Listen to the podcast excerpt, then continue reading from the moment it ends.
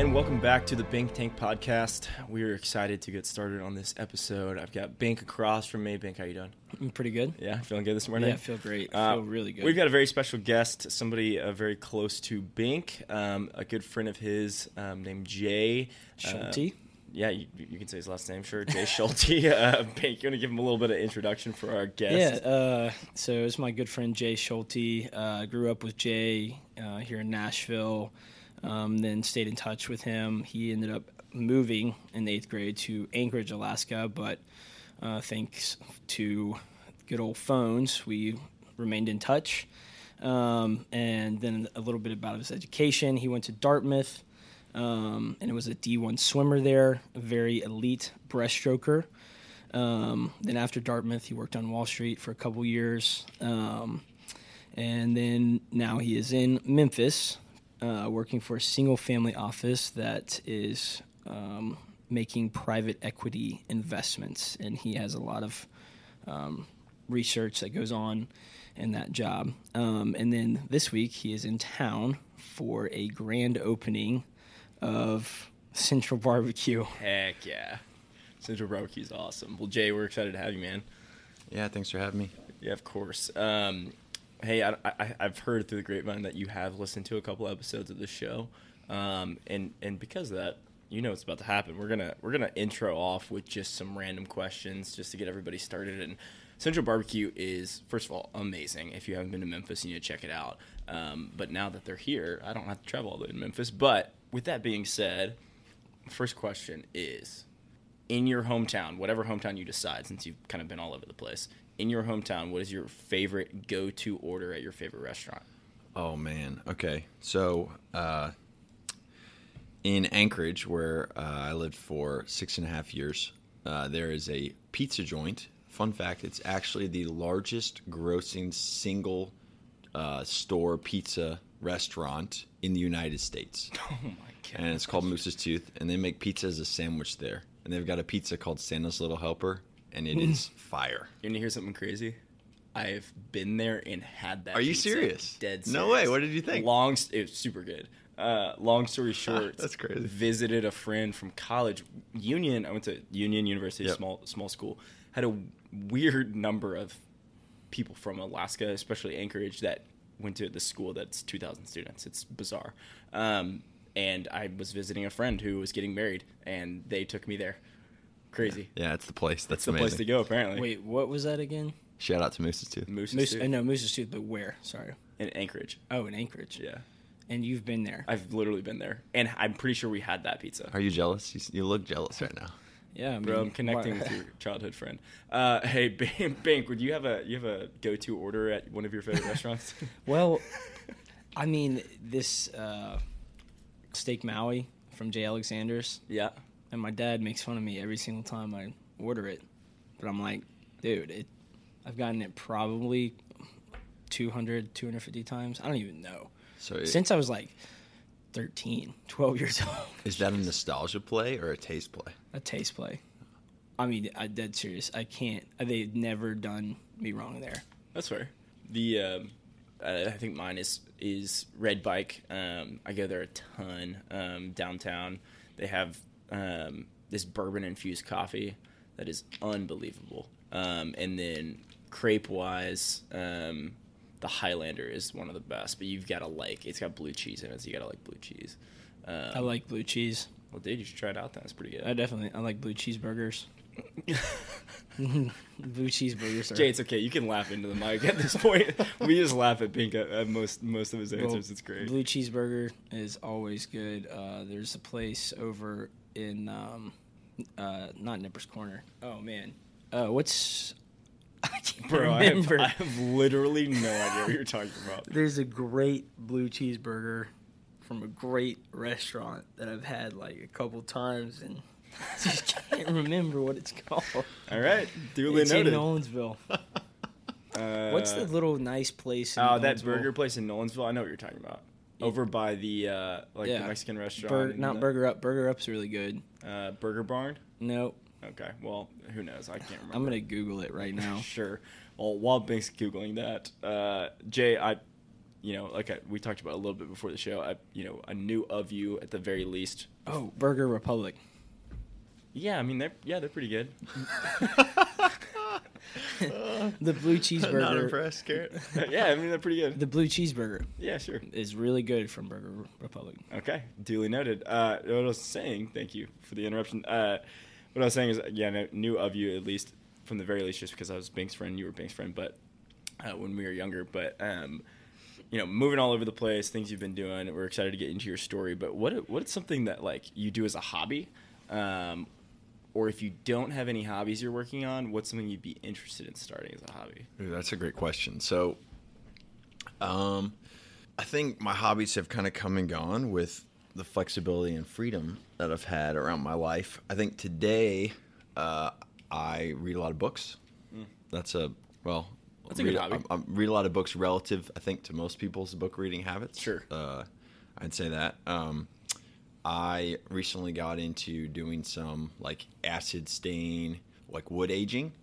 So that's kind of a random Really? thing I've I've been into the past couple months. And then uh, wait, wait, what? Like, what is that? like aging like wood. You're just. Oh, that's like the Nashville thing, my friend. Uh, everyone here is, I feel like, Yeah, uh, just with crazy obsessed, program, crazy obsessed with uh, old-looking wood. So you basically create kind of different solutions to stain wood, make it look really old, and beat Are it. you and are you picking up like antiques, or are you picking up like just Oh, like like just like pieces, yeah, Is this like, through like a friend of scrap yours, or are pieces of wood, and I make it look extremely old. No Yeah, it's kinda way. fun. Yeah, yeah, that's just kind of a new thing. you so we'll see good if it profit sticks. on that. Not gonna lie, if you're trying to like sell it. Yeah, I, I think I just do it for me because I don't really trust my, uh, I guess my sense of uh, excellence Sure, in the sure. in the area. But um, yeah, that's one for sure. that's Kinda awesome. weird. Bink, what are you doing for hobbies these days? Do you have time for hobbies? Uh, this uh, podcast. That's a great. I- yeah. Uh, That's a great answer. no. Um, I would love to have the hobby of reading. I. Yeah. It's funny when you say that. Two years ago, I had a goal of reading 30 books in a year, and I probably got three of those 30 books. So It's a good set start. The, set the bar high. Well, that was like a New Year's resolution to do it within a year, but um, other hobbies, coaching, Yeah, yeah, yeah, for sure, coaching. yeah. You're you technically get paid for that, so I don't know. It's it's on the fence, but I respect it. yeah. Uh, yeah, I mean that's that's similar to what mine is. Um, ultimate frisbee, I can say is a hobby now because I'm not getting paid for it, but I coach. All I the think time. it would be better to say like a passion rather than a hobby for coaching. Yeah, that's true. That's Yeah. probably true. I feel like in some ways though, isn't the goal to get paid for your hobbies? Yes, that's true. very true. Uh, especially if you're selling old wood, um, you really want to get paid for those things. Yeah. Or, oh, excuse me, new wood that looks old. Uh, Can a no. hobby be something like lazy, like watching shows and stuff? Yeah, that's a hobby. Sleeping, sleeping can be a hobby. Big. Yeah, I I, don't mean that's definitely a hobby. I don't sleep I- as much. Yeah, not anymore. I got some friends who are avid nappers. Yeah. they're Oh, I do love that. it. I It's- it's a skill, that. I think. to Swimming. take I good mean, I swim myself. Yeah, yeah. That's a hobby. of No, I think I think you're definitely right. You ultimately like getting paid for your hobby is ideal. Um, so that's fair. Um, but yeah, coaching slash playing ultimate for sure. And then um, outside of that, um, I can't even. You know what? I've gotten into. This is gonna sound super weird. Uh, the uh, I've gotten into maps um, recently. I think maps are super cool. Um, so started like looking into like cartography. Not like actually doing it yet, but I'm, that's something I'd be interested in actually doing Wow, that's like incredible. making maps. That'd be so sick. Um, I don't know why. It's just something that I've I've really you're a fallen in love creative with. individual. Yeah, I'm like secretly creative for sure. Um, it's not something that comes out in like everyday life necessarily, but um, I do. I am the only. We don't have a marketing team here, so I do all of my own marketing materials. So I have to be a little bit creative. was to say that the world Um, the world needs more closet creatives. Garrett, Yeah, so that's, that's, fair. very cool. But all that to say, Bink, what what are your uh, you've you've usually got some annoyances or obsessions or now random Yes. thoughts. I mean, you want to fit yourself you into know, one of I, those I was thinking about um, this the other day. Uh, like what it really just I just don't like at all, and I am confused about some people liking it. Is So you're in the annoyance category then, yeah? I don't know if it's annoyance because I can choose not to do it. It's not an annoyance. Okay. Roller coasters, like I just I don't understand. Like I just I I hate roller coasters. I don't like my stomach being taken away. I don't like going really fast, Okay. sure. and I think I'm in the minority in it Ah. because I, I just like okay for that. I went to uh, a Young Life um, retreat Yeah. when we went to Dollywood, Yep. and there's about 80 kids, and 15 of my Young Life kids. Out of those 15, there was one that was adamant about not doing any rides, and there was probably like two others, right, that were like, yeah, I could be convinced. Yeah.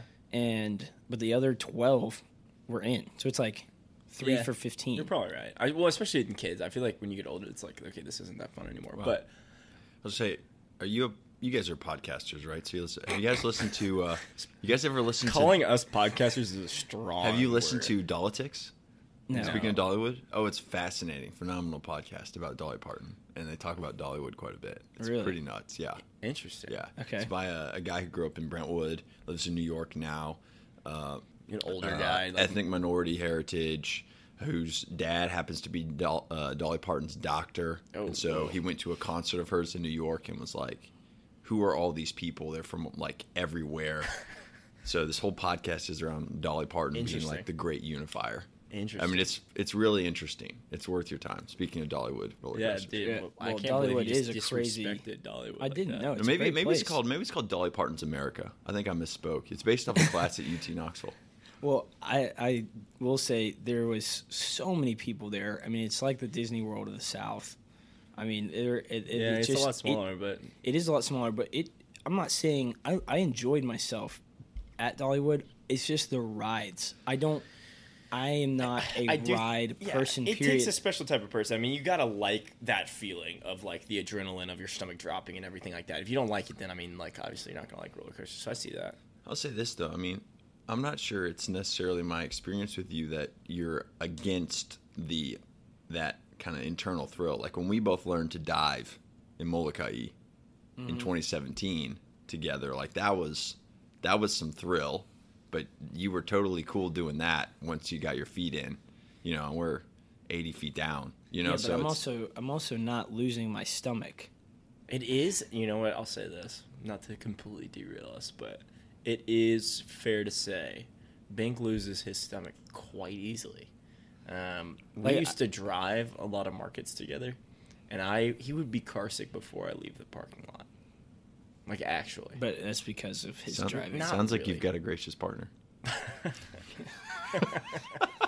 Well, I mean, in Molokai, I when I was diving, I think that it, you know you can kind of like overcome the fear of how deep or like like what whatever you're seeing underwater, whereas like you can't just over physically overcome your stomach being taken away. okay, yeah.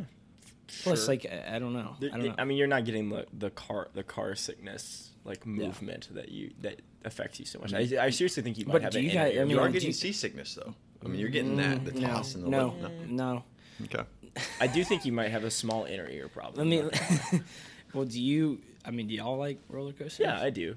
But Do I will say when I was when I was really when I was really young, see Jay just doesn't want to admit it, so that we can keep reeling No, you no, for- I'm not. Uh, I will. I will take a good roller coaster, and then be glad I did it afterwards, and dread it up to the point. Yeah, See, I have never been happy with myself after doing it. I didn't like him when I was younger, but I I grew into him for sure. It's definitely a personality thing, so that's not that weird. But I appreciate you sharing. Thank you. Um, we should probably get like moving into the next section. Hey, uh, Jay, you've done a lot. You've been all over the place, and you're about to share some of that stuff with us. Um, I, and this is jumping the gun a little bit, but I like this question because it kind of sets up your story. Um, you know, going into college, and then where you know where life took you next, Wall Street, etc. Um, what's something that you really wish you would have known um, before starting your first job? Oh wow.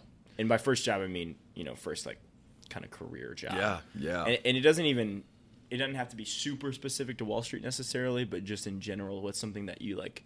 Hey, this would have prepared me a little bit better for this. Hmm.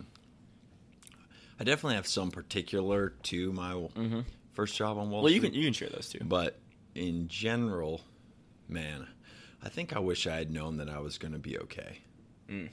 I think uh, there's definitely um, kind of throughout throughout my story, kind of a thread that if you pulled it far enough, there's been a lot of um, a lot of moments where I thought I thought I was in like a, a make or break moment for me when I really wasn't, and the uh, the fear around those kind of decisions uh, could be crippling, and there was just um, yeah, I think I just thought I had a lot more control and the ability to um, ruin things much easier than I actually did. Hmm.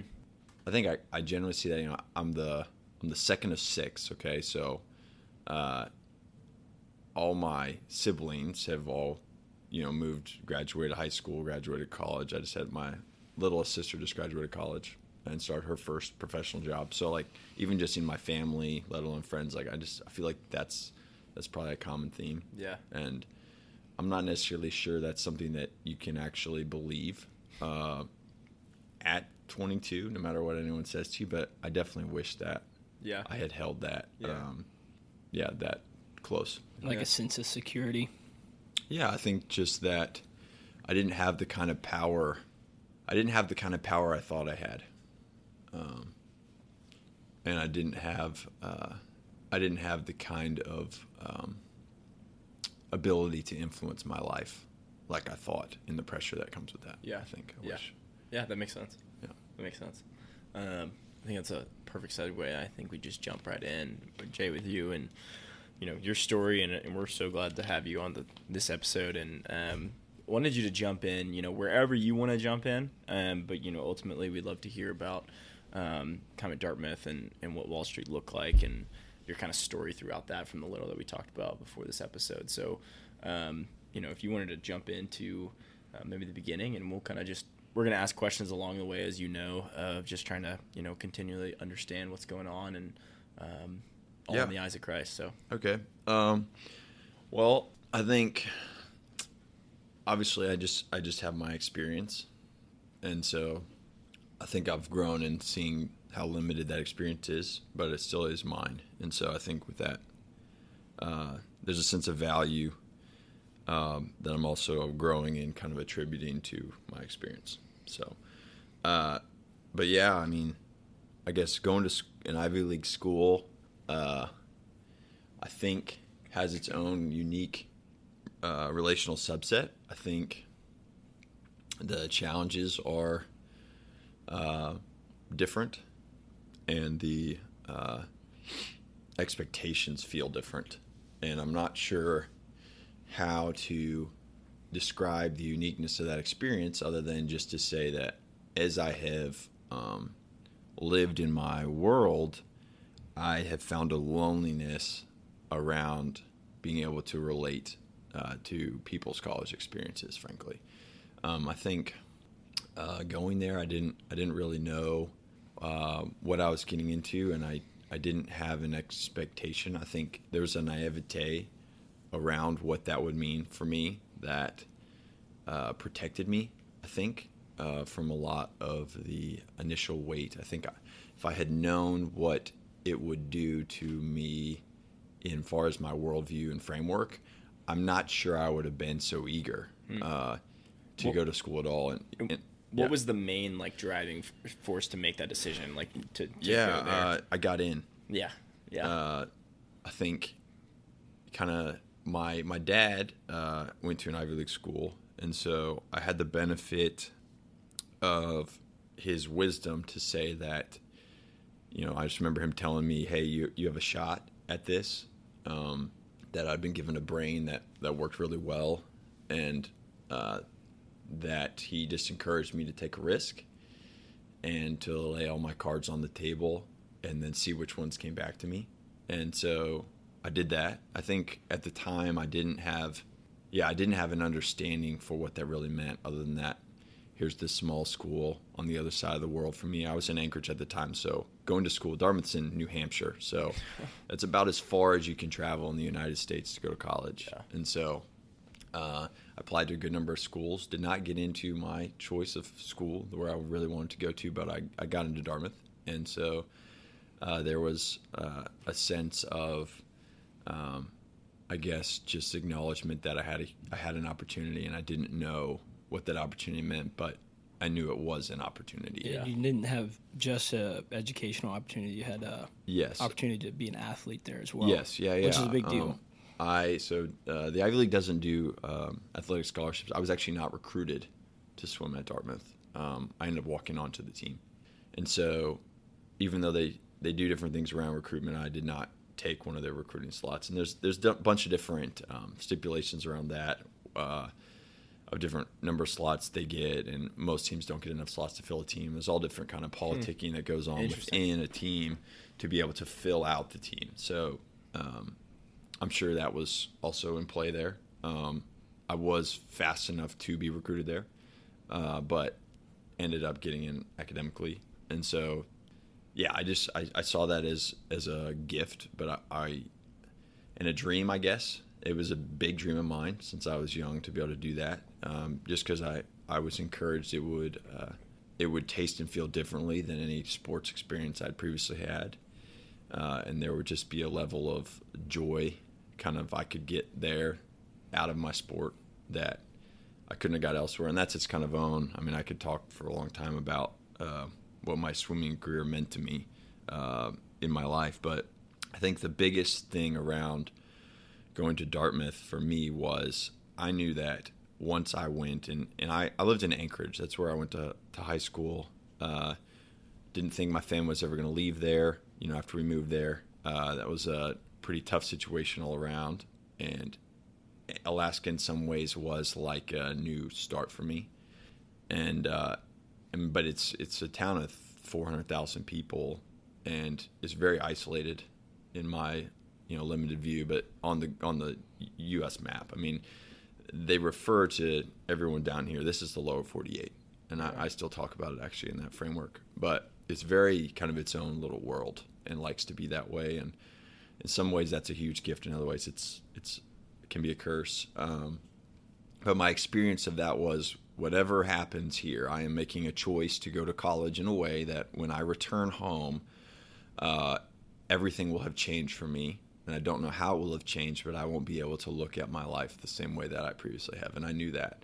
Um, that was my experience moving to Anchorage. And so there was something in me that just knew that by choosing to go to Dartmouth, I would not have control over uh, how I would view my life or returning home or um, yeah, just that something different would happen to me, and that was a scary thing, uh, and and felt risky to me, and there was a there was a sadness about that I think too.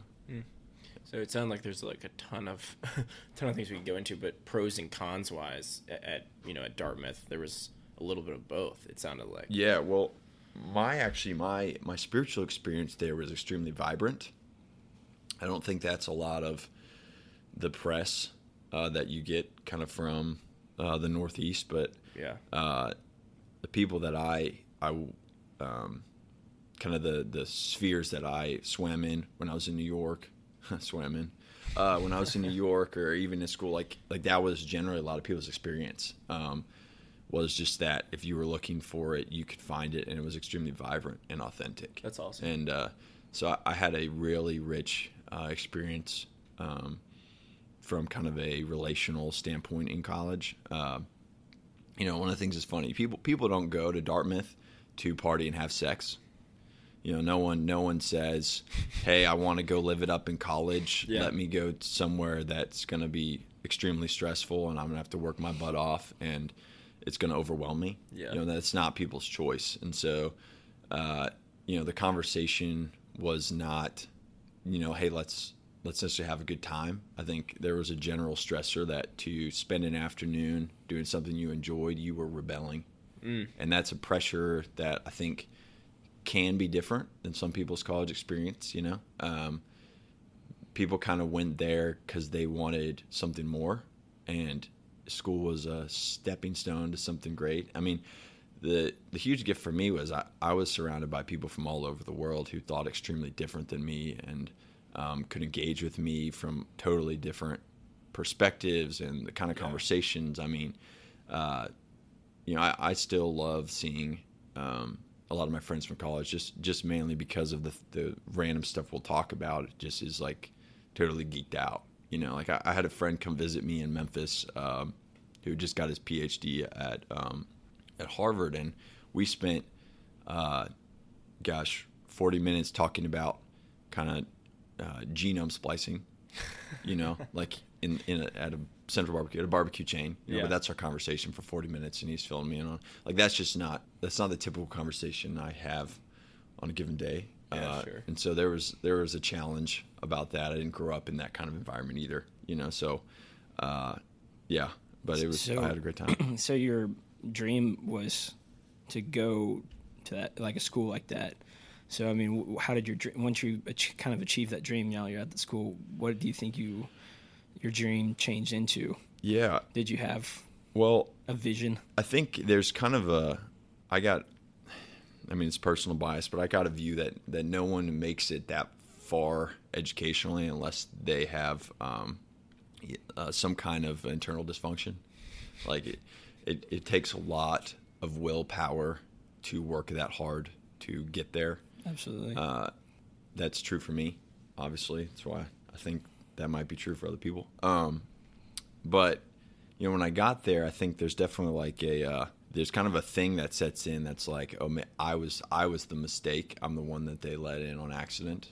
You know, like because you just other people are just beautiful in their their what they think about and what they've done and um, so you felt. I mean, there, there's a phenomenal documentary right now on on Netflix called "The Boy Who Harnessed the Wind." That's a I went to we were college classmates. You know, he's a year older than me. A guy from, uh, you know, uh, basically created a windmill to pump water to his village that was dying of starvation. You know, like yeah, I've heard of it. That's crazy. and uh, and so there's definitely that complex. That's very real. I think I feel like that's that's got to be prevalent to it for a lot of people that go there too. I mean, some people maybe not, but the, the imposter syndrome is, is Yes, thank you, The yeah. word you know Yeah. is what it's called. Um, feeling like inferior pressure just that you're not. Yeah, feeling like you're you're pretending to be somebody you're not. Right? Is Mm-hmm. is imposter syndrome, and so that can filter into a lot of different aspects. But you know, where where Jay's talking is you know that feeling of like, hey, maybe I don't belong here. Yeah. Um, which um, I definitely felt out of my league. Uh, I'd say uh, kind of transitioning into that. There's um, kind of a corporate recruiting process uh, that a bunch of large um, companies will, and this is changing obviously, but at the time they will target various schools and they'll send representatives to those schools uh, to kind of go through, uh, you know, a, a school sponsored, I want to say three month kind of program to hire kids for internships uh, the summer after your junior year. And those internships, uh, if you, it's kind of like a, will be an interview basically, and unless you do something dumb, usually that will turn into a, f- a potential full time offer for you when you graduate. So I went through that process my junior winter of school uh, to get an internship, uh, which I did uh, that summer on Wall Street. Got a full time offer from that. So I had accepted my first full time job before I started my senior year of college. Um, and so I think, you know, there's obviously many perks to that. I didn't have kind of the what am I going to do when I'm done? I already Yeah. knew and Yeah. uh, kind of knew what that would look like. I am not sure that my perspective was this is something I really want and someone I really want to be. Um, my perspective was I just got dumped uh, in an environment that is outside of anything I've touched, and the connectivity of this environment is uh, a phenomenal opportunity that I I can't believe I have. Yeah. You know, I, I remember um, uh, the the former Secretary of Defense. He's now stepped down. I, we had beers together on a random Thursday, nice. and uh, he was just up visiting for something, and me and a buddy went, you know, had some beers with General Mattis. You know, like so that that moment, like moments like that, were like, what am what am I in? Uh, and then feeling like, I guess, like, how do I grab onto this? Can I grab onto this? Um, do I even want to? It just Yeah. the pressure. I think uh, I just thought when I was graduating school that I wanted to um, feel like I didn't waste my opportunity. I was, like I'd said before, I felt all kinds of like weight, like somehow the decision I make here is going to really affect me. And I'm really sad about that in hindsight. Um, Yeah. Do you do you think that like did you really entertain not taking the offer?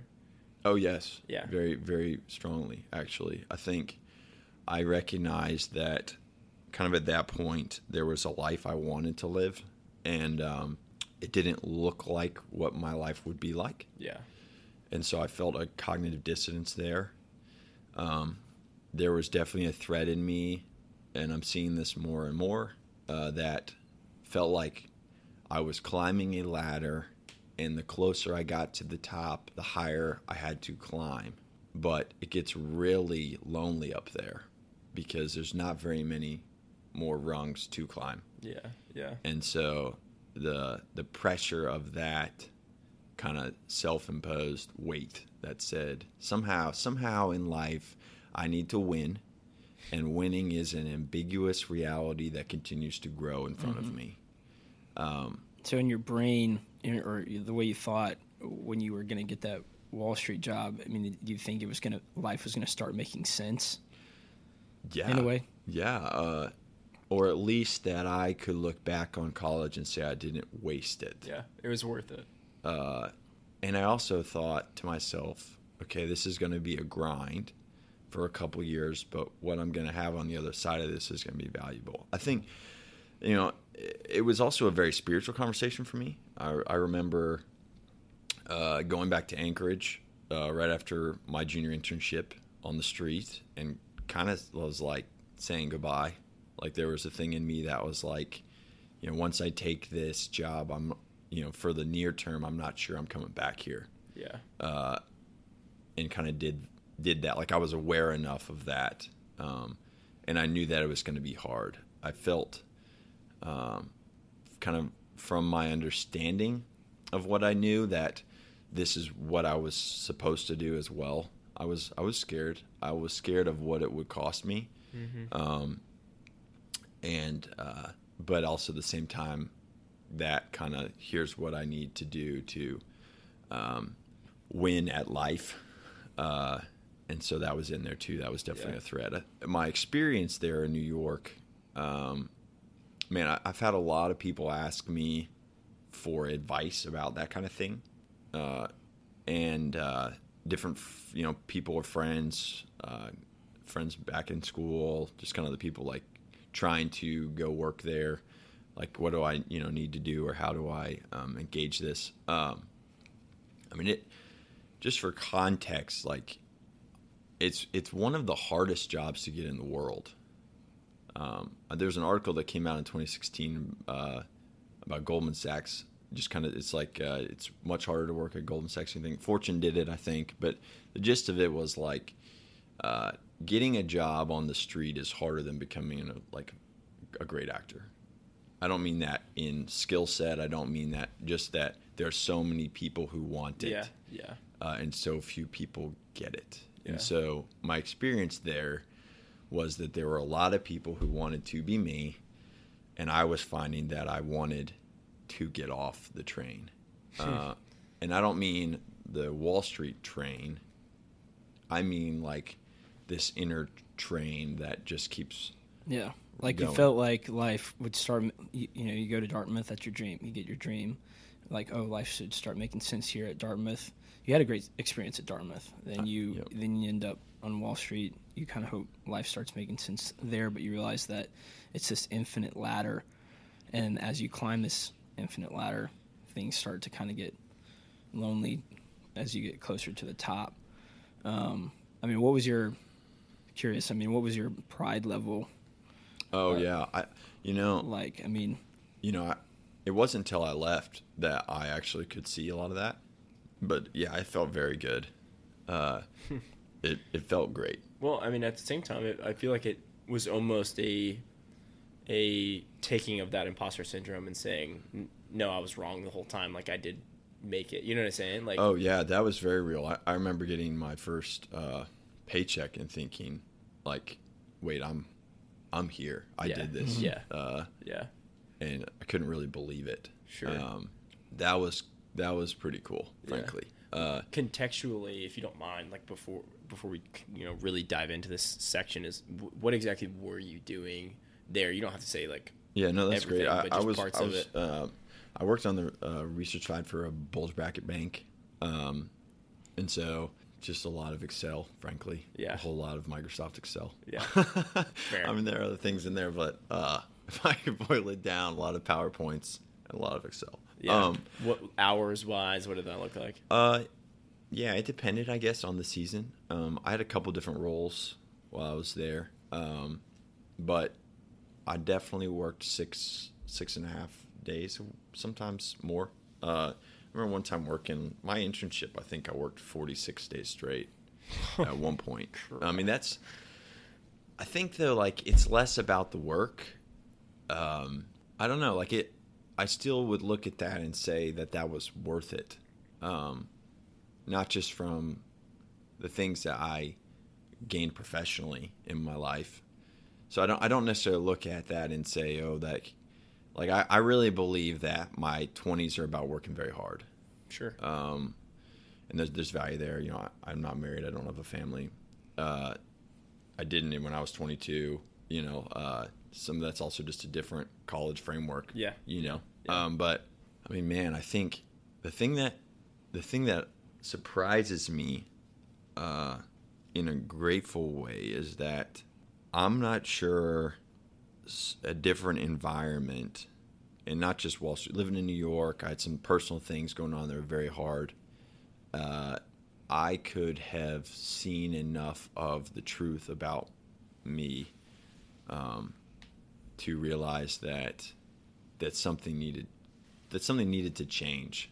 Um, and by that I mean like so just kind of from a top level perspective. Um, moving to Anchorage from Nashville was like, I mean, just imagine if you Yeah. were in middle school and someone told different. you you were moving to Alaska, you know, leaving everything you knew behind, you wouldn't necessarily be super thrilled about it. And so uh, it was like being handed a, you know, a tough card.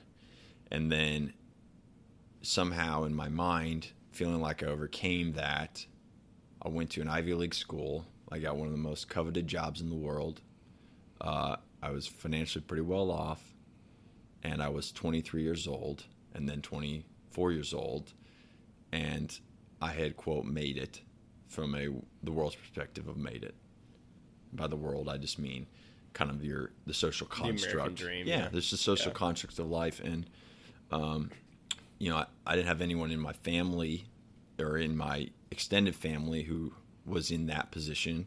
Uh, my my dad's been in kind of nonprofit work his whole life, and so that's I didn't grow up around that. I had no framework to be like, this is I guess what I do because that's what my dad. You know, I didn't have any of that, and so uh, basically just seeing in my life, like frankly, I, I'm an extremely competent person, and I feel like for the most part I make great decisions. I would not have been able to say that uh, that that was necessarily true about me, but if you were to look at the outside of my life, that's what you would see. I've, I've been extremely successful for 27, and I make great decisions. Uh, the real crutch of that for me has been seeing that I'm not sure the goal in life is to have answers. Uh, I'm not sure answers give me what I want. I'm not sure that um, I'm not sure that being good at things is a virtue or a vice. And New York was the first place that I really realized like that the problem was not like kind of what you were saying, Brent, like it's never going to make sense. Like it it really won't ever make sense. Like I can't really go up from here and it's not going to um I mean, I guess I could have. You know, there are always places you can go, but it's it's never going to make sense. There's in the sense that there will never be a place, there will never be a place in life where I can look back and say, um, this is um, this is how it should be, and I uh, am in, kind of at an internal place of honesty about that. Um, maybe in better terms, I would say that New York was the place where I saw that not having answers might be better than having them. And I just remember thinking, you know, I was there for um, a couple years, and the first year was like, yeah, I did this, that's great. And then the second year is like, okay, like this isn't as great anymore. And then you keep growing. It's like, you know, you kind of get in in like it, it feels good, but it also feels bad. Yeah. And uh, not for everyone. That's just you know my experience. Yeah. But like my environment, I just remember thinking my environment is not going to change, and if it does, it won't really matter, because I am still me, and I go with me wherever I go. Like I can't, I can't leave myself behind. Like the thing that's wrong here is me, not the environment that I am in. And maybe it's like it was like this this crack in the door. Like maybe the problem here is that I think I need to have answers and I need to be excellent. Like like maybe I had a mentor tell me this the other day. And it's it's been very valuable to me. Maybe maybe God has just been waiting for me to lose, because He's not going to make me lose. Because I think there's a dignity that is respected uh, just around my humanity and what that means. But like maybe maybe the value is that that I'm a needy person, not that I am excellent. And so Hmm. that was a question. Like like maybe I actually get what I want if I say I don't have what I want. And um, I don't mean necessarily externally, I mean internally. And uh, and that kind of started me on a, a journey of saying the thing that needs to be okay, my environment will not change what's going on in me. Um, yeah, you know, it's, it's so interesting you say all that. Um, you know, the we were talking about this in Bible study the other day. It, it you know, regardless of of faith, outside of faith, um, I think it's so valuable to recognize that, um, you know, people are needy people people that are needy people that need certain things that they don't have have got to recognize that it's it's most of the time internal it's not necessarily their environment. Your environment's not going to fill every need that you have um, and especially in the terms of a christian context uh, you found yourself discontent with something that you've been working towards basically your entire you know adult life at least. Uh, I think, you know, my my my leaving New York had less to do with needing to get out of the city, and more to do with uh, feeling like there was uh, there was something pulling me to find a place where I could be needier than where I was.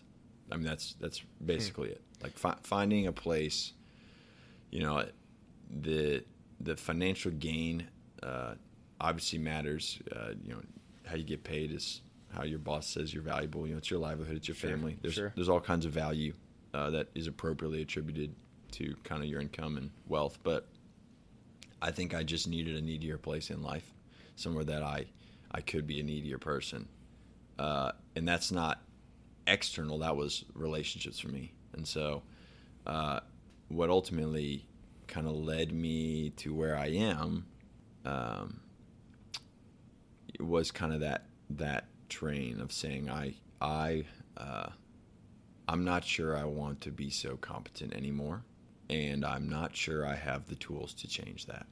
And uh, you know, growing up in a in a uh, religious context, I think oftentimes, in my experience, uh, there's a lot of God that's put on things, which actually, for me, I've recognized like has kept me away from from God, and you know, so th- things will often be over spiritualized, which then won't won't really let me kind of address what's at hand. And so, an example of this would be like kind of when I say a needy person, like I think, I mean, man, in my understanding of God and knowing God, and um, it's like I, I've just just begun to really know Him, um, but my understanding of that, you know, and when I when I grew up, you know, listening to people talk about needing God or needing people, or uh, I had kind of a framework for that, which was, you know, I, I wake up in the morning and there's there's,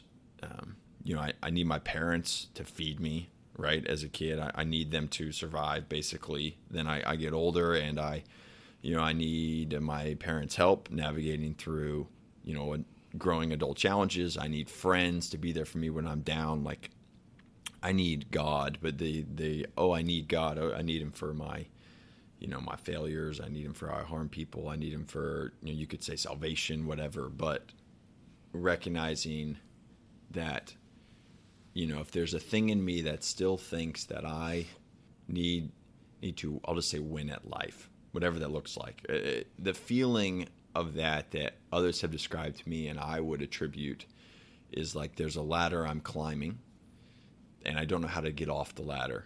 And that's you know like comparative ladder with others. I've had a friend describe it that way. For me, it's it's a it's a hamster wheel where there's an energy in my spirit that will not cease, that that spins and spins and spins, and I cannot let it go. Uh, I've, I've heard one friend describe it as like a light switch. Like he tries to turn the light off, but he can't. Yeah. Uh, because there's this thing that feels like it needs to move him somewhere. All those kind of that's what I mean when I say this feeling like I need I need something I do not have and I need to go get it to be okay, whatever that looks like. And I really relate to that story. That's that's my narrative. Uh, but I'm not sure then to say that I need God in that context is actually needing Him for anything other than to win at life. And if I say I need God to help me be okay, and being okay is winning, Mm-hmm. whatever that looks like for me, Yeah. that could be having a, a great marriage, it could be having kids that don't screw up their life, it could be, you know, uh, fulfilling the um, the demands of my uh, childhood home. That could be uh, filling the shoes of my father, which are very large. You know, that could be uh, proving to myself that the shame narrative I live in isn't real. I mean, it could be all kinds of things. Uh, but for me, it's that sense of there's somewhere, I, something I need to be that I am not. I'm deficient in some way that needs to be changed. God, I need you because I need you to help me not be deficient. I mean, that's not really needing Him. Uh, and so my journey through New York, New York was the place that started, uh, to Memphis, where I live now, uh, has been one of discovery.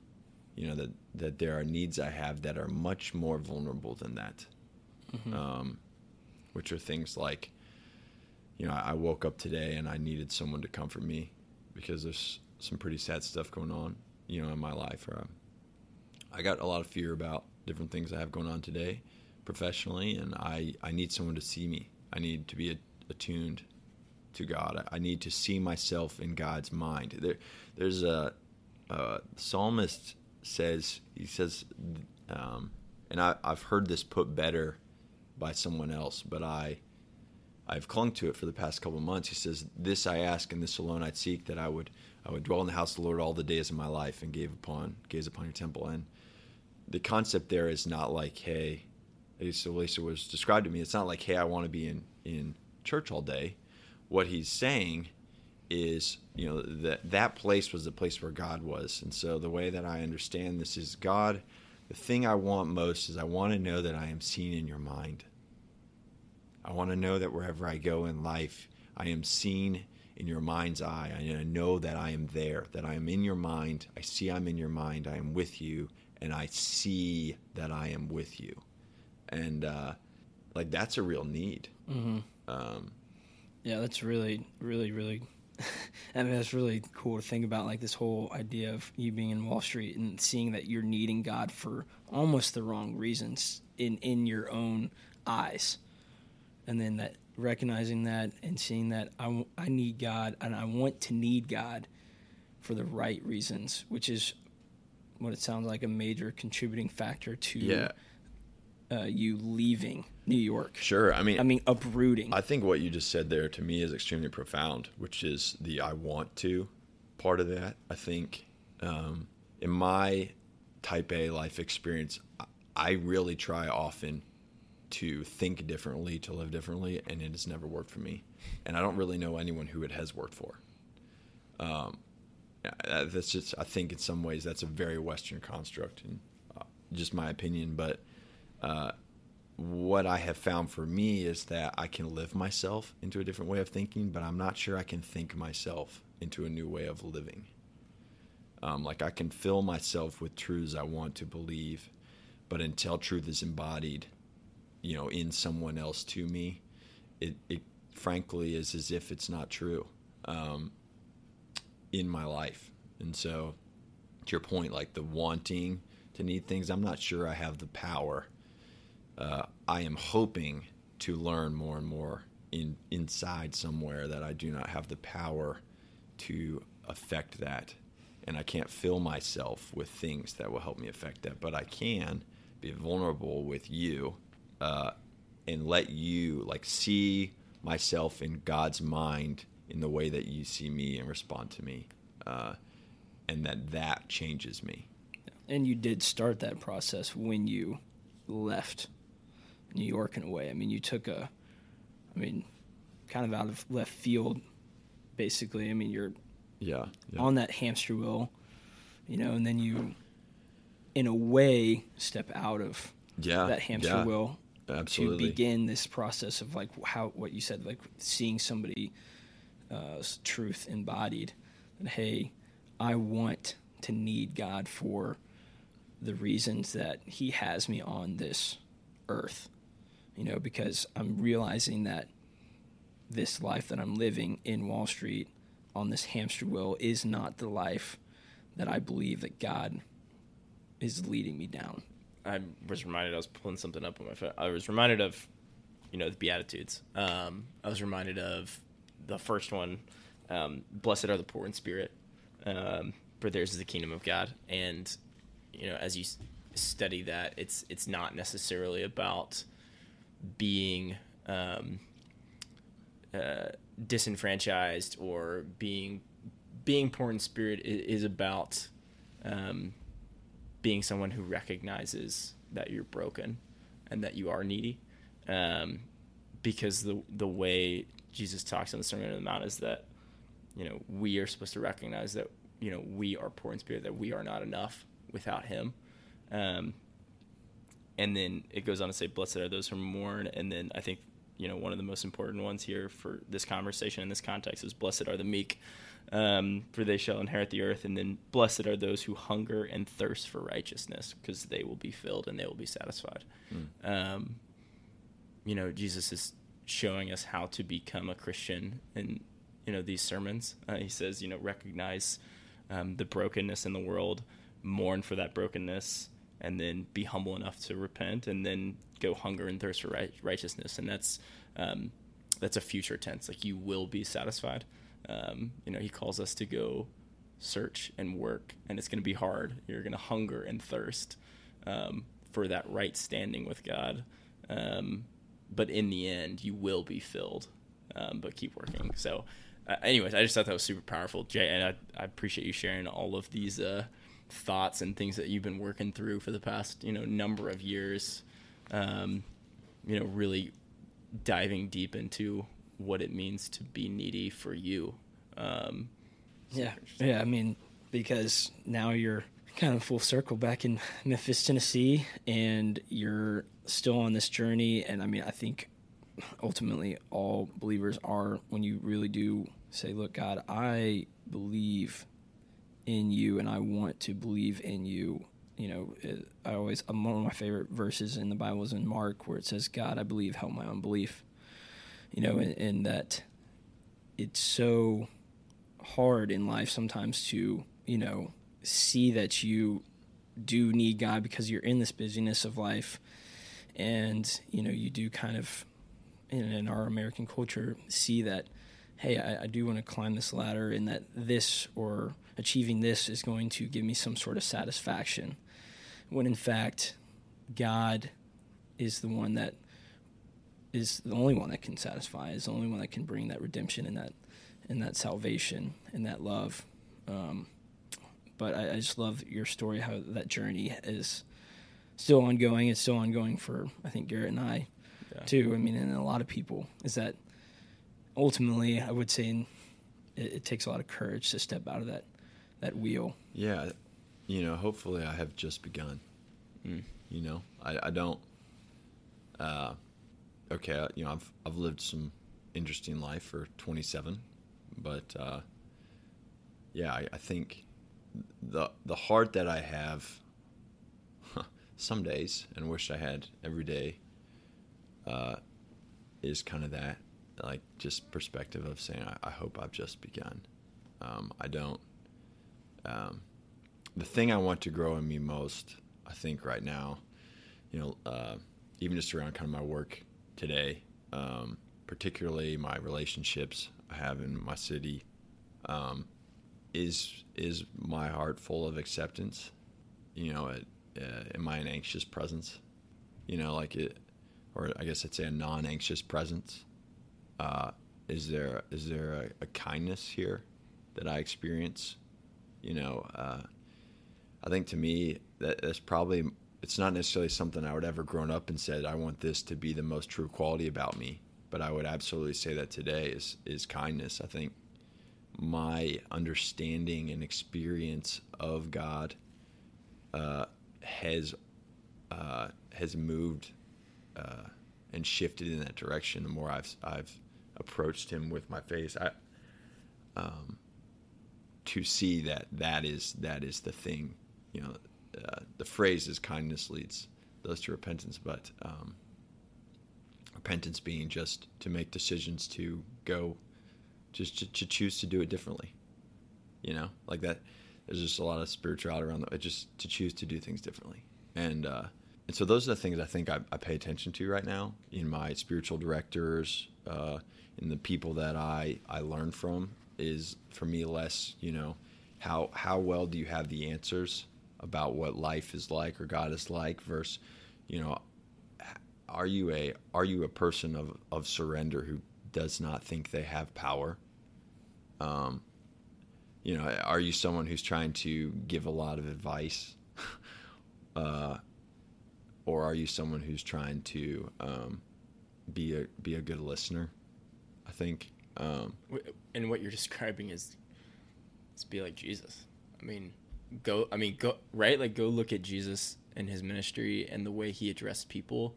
It was so countercultural with how kind he was to people that no one was kind to. Um, and how much he showed love to people that no one showed love to, or even the people that people did show love to. Um, yeah, just I've, I've been met by a couple of people who've been really kind to me. Uh, you know, one the last thing I think I, I want to say is recently for me, I, I have recognized kind of in my in my person that uh, what it actually looks like, kind of in a newer way to be able to listen, and what I mean by that is like actually being willing to let somebody affect me how they're going to affect me and not having certain things be off limits. So what I mean by that kind of a more tangible way would be I think there are different feelings that I have at different points in life chosen that were off limits to me that I would not I was not willing, am not willing, even many times today, not willing to express these in this environment. And I don't realize I've made that vow, but I have. Hmm. And so when someone's talking to me, I'm either thinking about what I'm going to say next, how I'm going to answer them.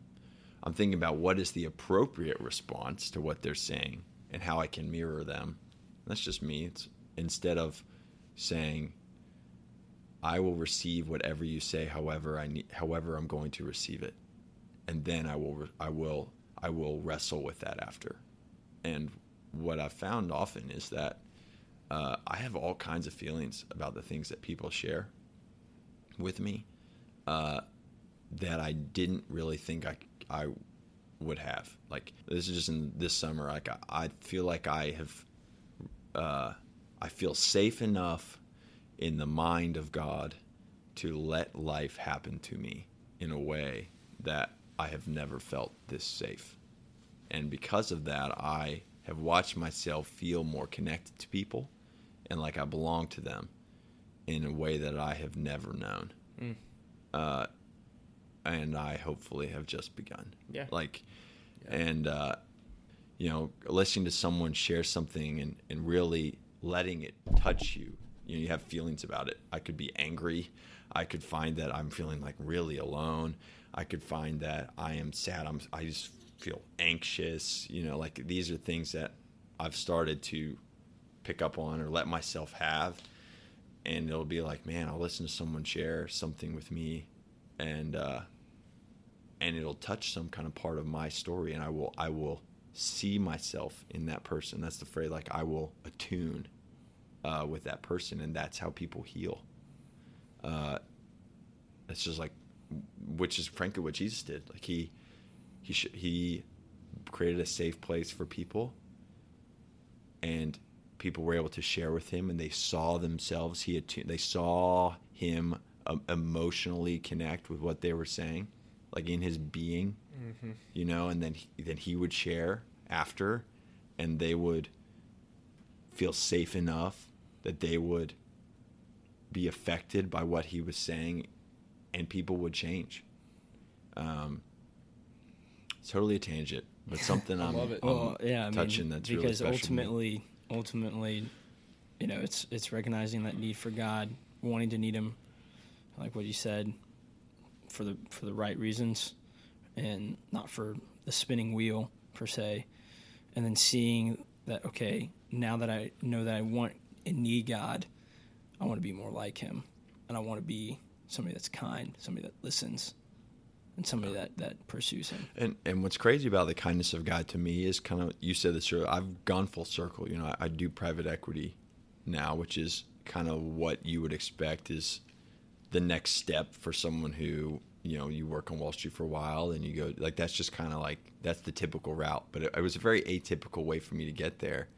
Uh, but some of the process of that, ironically, has been kind of just seeing that uh, you know my environment quote it's not quite the same i have a much kind of more gracious environment where i'm at today uh, thankfully uh, but in some ways there's you know it's it's a deja vu like in some ways and uh, but i've god's done so much work that i've been willing to partner with it's like the way i think about my life right now uh, is that it have you guys ever like I don't know. My grandpa was a farmer. Okay, he raised soybeans in Minnesota. That's its own story.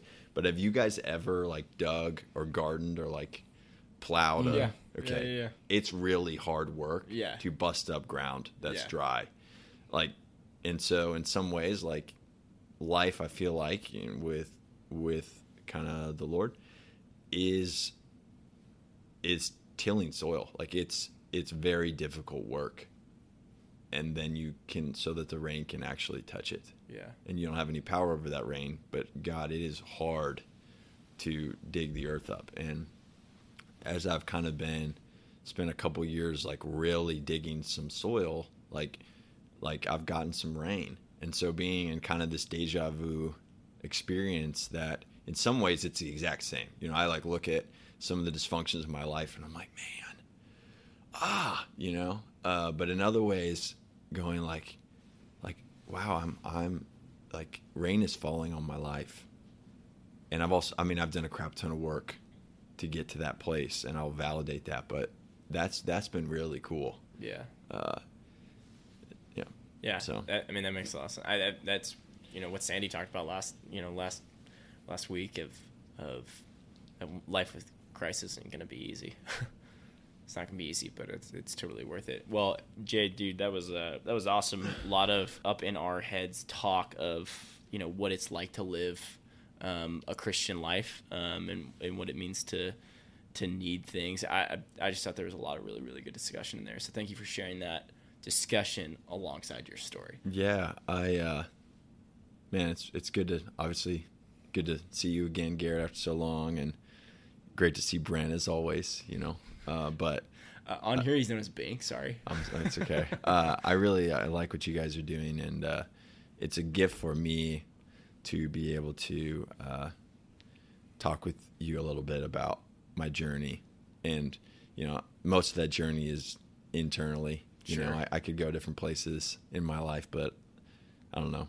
The, Sure. the, the, the spiritual journey for me tends to be the one that I want to care about uh, the most. So I appreciate you guys and and thanks you for having me on this morning. Yeah, absolutely. And and audience is probably getting me tired tired of me saying this, but you know that's the purpose of why we do this. This is why we're doing this series of stories is for people to look back on their life and you know be able to reflect on what what God's done and where they've come from and how they've grown. Um, but ultimately, so that when you do share that story, somebody else that listens to it can say, "Hey, I relate to that." But I'm still in that darker place. But there's there's light at the end of the tunnel. So, anyways, hey, thank you guys for joining us. Um, it was an awesome discussion, and I hope you guys join us next week.